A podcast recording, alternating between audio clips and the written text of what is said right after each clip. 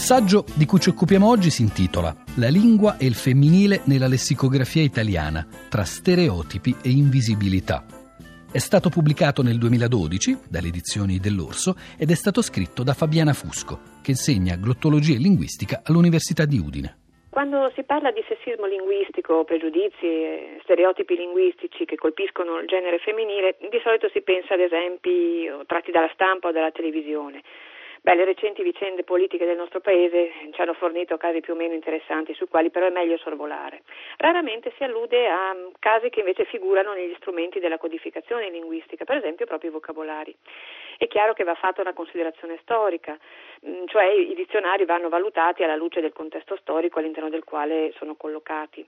Ad esempio un dizionario come il Tomaseo Bellini, situabile nella seconda metà dell'Ottocento, beh, insomma in questo dizionario è facile rintracciare qua e là commenti direi poco lusinghieri nei confronti delle, delle donne, in particolar modo della moglie.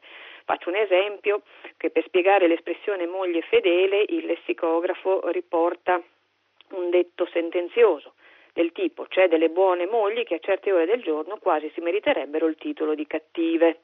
Oppure, per esempio, alla voce cicerona, donna che parla molto e che vuol fare la saputa vocaboliera, donna che fa la saputa in materia di lingua, giusto per stare in, in ambito così di parole e di lemmi. Sullo stesso piano si può collocare anche un altro dizionario ottocentesco, però del dialetto veneziano, il famoso dizionario di Giuseppe Boerio, che per spiegare per esempio l'espressione essere al salto, cioè venire in lussuria, diremmo in termini neutri, purtroppo aggiunge dicesi decani e per analogie anche delle femmine.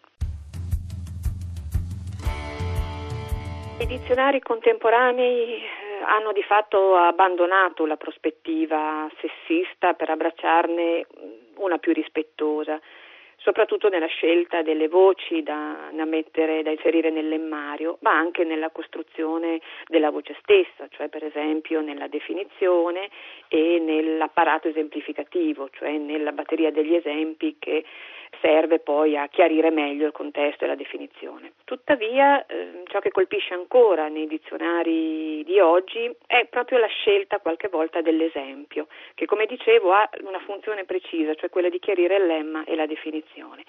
In alcuni casi mh, traspare ancora una visione, a mio parere, un po' sessista. Cito solo un paio di voci tratte da un dizionario, cosiddetto grande dizionario italiano dell'uso, eh, recente, che fotografa un contesto, quello del matrimonio, in, con termini e quindi con esempi un po' particolari. Una voce come interrogatorio, che ha una definizione neutra, successione incalzante di domande, specialmente dal tono perentorio, è affiancato da un esempio direi mm, significativo. È rincasato tardi e la moglie gli ha fatto un bel interrogatorio. Quindi per spiegare interrogatorio si allude ad un contesto appunto familiare. Lo stesso vale per perquisizione, ricerca in un luogo o su una persona di oggetti o prove relativi ad una colpa. La moglie ha fatto una perquisizione della stanza per trovare quelle lettere. Il meglio è lemma scappare, abbandonare la famiglia, il tetto coniugale. Guarda un po' qual è l'esempio. Sua moglie è scappata con il postino. Chiudo con un altro lemma, a mio parere significativo, succubo, chi soggiace alla volontà altrui, un uomo succubo della moglie. Adesso io ho un po' esagerato scegliendo questi esempi, però mi pare che l'immagine familiare che emerga dal, da questo dizionario sia un'immagine un po' preoccupante. Non può essere la fotografia dei matrimoni italiani, o forse sì? L'altro ambito, eh, sempre facendo riferimento ai dizionari, è proprio quello delle metafore cosiddette zoomorfe, cioè di quelle voci di animali che però eh, fanno riferimento a comportamenti umani o quantomeno alludono a comportamenti umani. Anche in questo settore eh, troviamo una specie di riflesso, una replica, insomma, di una serie di pregiudizi o stereotipi, come vogliamo chiamarli, radicati eh, sia nella lingua eh, sia nella società. Anche in questo modo una specie di rimando lingua e società. Gli esempi sono tanti, mm, io ne, ne ho trascelti alcuni che anche in questo caso, viste le vicende che caratterizzano eh, la nostra società, possono essere significativi. Un, un una voce che per esempio ricorre spesso anche nel lessico politico, ma che è un lessico politico un po' pseudo-politico, è la cosiddetta aperegina, cioè quella donna, ragazza sessualmente insaziabile a cui si allude ad una delle protagoniste delle vicende appunto mm, quasi politiche italiane, oppure farfalla che dovrebbe essere invece un termine nobile, insomma, che, fa, che allude ad una donna leggiadra, ma in realtà questa leggiadria si trasforma poi nei facili costumi, cioè una donna leggera, appunto, disinvolta dal punto di vista sessuale. Lo stesso per un termine che è sicuramente ben noto, cioè maiala, donna di facile costumi. Anche in questo caso gli esempi a supporto delle voci sono altrettanto curiosi. Perché? Perché pur fornendo alle volte definizioni che io chiamo neutre, cioè che possono fare riferimenti sia a maschi che a femmine, coinvolgono però il referente, esclusivamente il referente femminile. Faccio un esempio. Un termine come scorpione, che allude ovviamente ad una persona che ha delle qualità negative, che può essere un traditore o insomma da un carattere non sicuramente eh, positivo, l'unico esempio che ho trovato è quella donna è uno scorpione. Lo stesso per spiegare un termine come vipera, anche questo ovviamente un termine per così dire simmetrico, eh, applicabile sia al genere maschile che al, te- genere femminile, è trovo solo mia madre è una vipera rincorrendo altre file, altri itinerari, sempre attraverso le metafore zoomorfe, è possibile trovare nei dizionari però anche i cosiddetti termini e scusate, gli esempi simmetrici, per esempio la sua amica è un merlotto, ma si trova anche quel merlotto si è fatto di nuovo prendere per il naso. In questo caso l'esempio è molto più rispettoso perché fa, allude sia al referente femminile, ma allude anche al referente maschile. Un'ultima riflessione, sempre a, riguardo, a proposito dei dizionari, ha a che vedere con il femminile delle professioni, che di certo nei dizionari, insomma, un femminile che è passato da uno status, se vogliamo, di invisibilità ad uno status di eh, maggiore visibilità e questo ormai è, è assodato e sicuro.